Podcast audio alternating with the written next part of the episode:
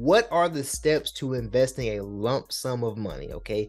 And in this particular example, let's say we have $6,000 to invest. That way, we make the numbers very, very easy for ourselves, right? So, step one, we utilize DCA to invest over a period of time.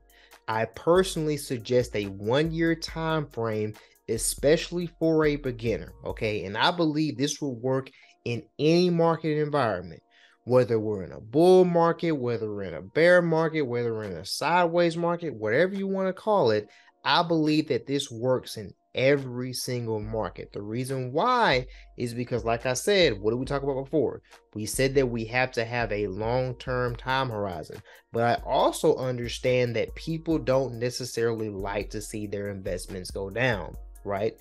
If we're investing at an all time high, we don't want to throw all of our money in at that particular time. So I believe that we should spread it out over a one year time frame maximum, the one year time frame maximum. That way we can have an average price. That way we can continue to hold for the remainder of that long term time horizon that we have it'll give us that average price. Remember, the market goes through cycles. Sometimes the market's high, sometimes the market's low. Sometimes the market will go through corrections, sometimes the market will just keep on running. So if we dollar cost average over a period of time, we'll get that average price and we'll be able to hold for that long period of time. Number two, let's open up a brokerage account and let's deposit your lump sum there's a lot of good brokerage accounts you can use. You can utilize TD Ameritrade. You can utilize Charles Schwab. You can utilize E-Trade. Do your research on what you should utilize for, from a brokerage account perspective. Number three, use your monthly allocation to make your first investment. In this scenario, you would invest $500 per month over a 12 month period. $500 times 12 is $6,000, which is the lump sum that I have to invest.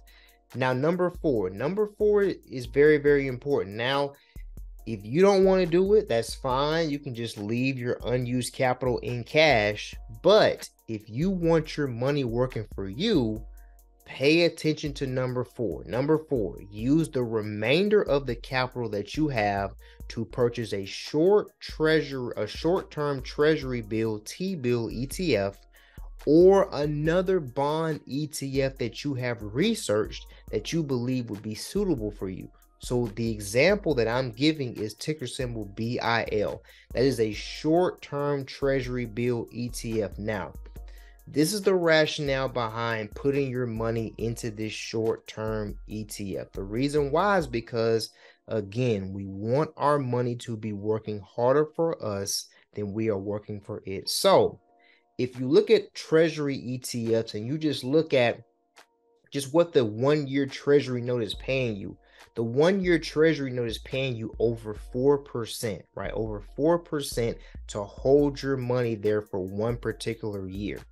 So, what you could do is you could put your money into a treasury bill ETF and you could be gaining 4% on your money while you are waiting to invest it into the S&P 500 or the Nasdaq or the Russell 2000 or any other investment that you have just so you can be getting some returns while you are waiting, right? Now, number 5 is sell a portion of the bond ETF every single month that's equal to your monthly allocation. So, in this particular example, you would invest $6,000 into your brokerage account. You would take 500 and you would purchase your investment. Let's say SPY, which is the S&P 500. The 6,000 minus the 500, that would give you $5,500.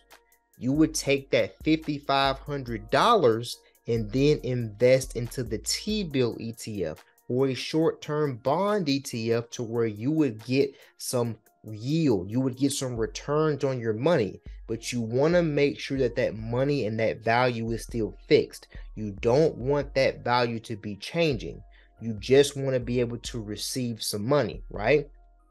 And then and then the next month you would sell $500 worth of that ETF and purchase the S&P 500 and you would repeat that until you sold off all of the T-bill ETF and you bought the S&P 500, right? That is the that is the that is the flow chart. That's what you would be doing.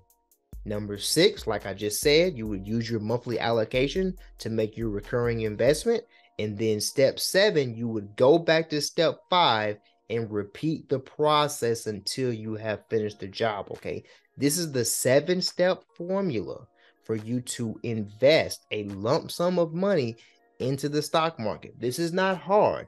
This is not difficult. This is not rocket science. We just have to be strategic, develop a plan, execute, and do exactly what we need to do in order for us to be successful.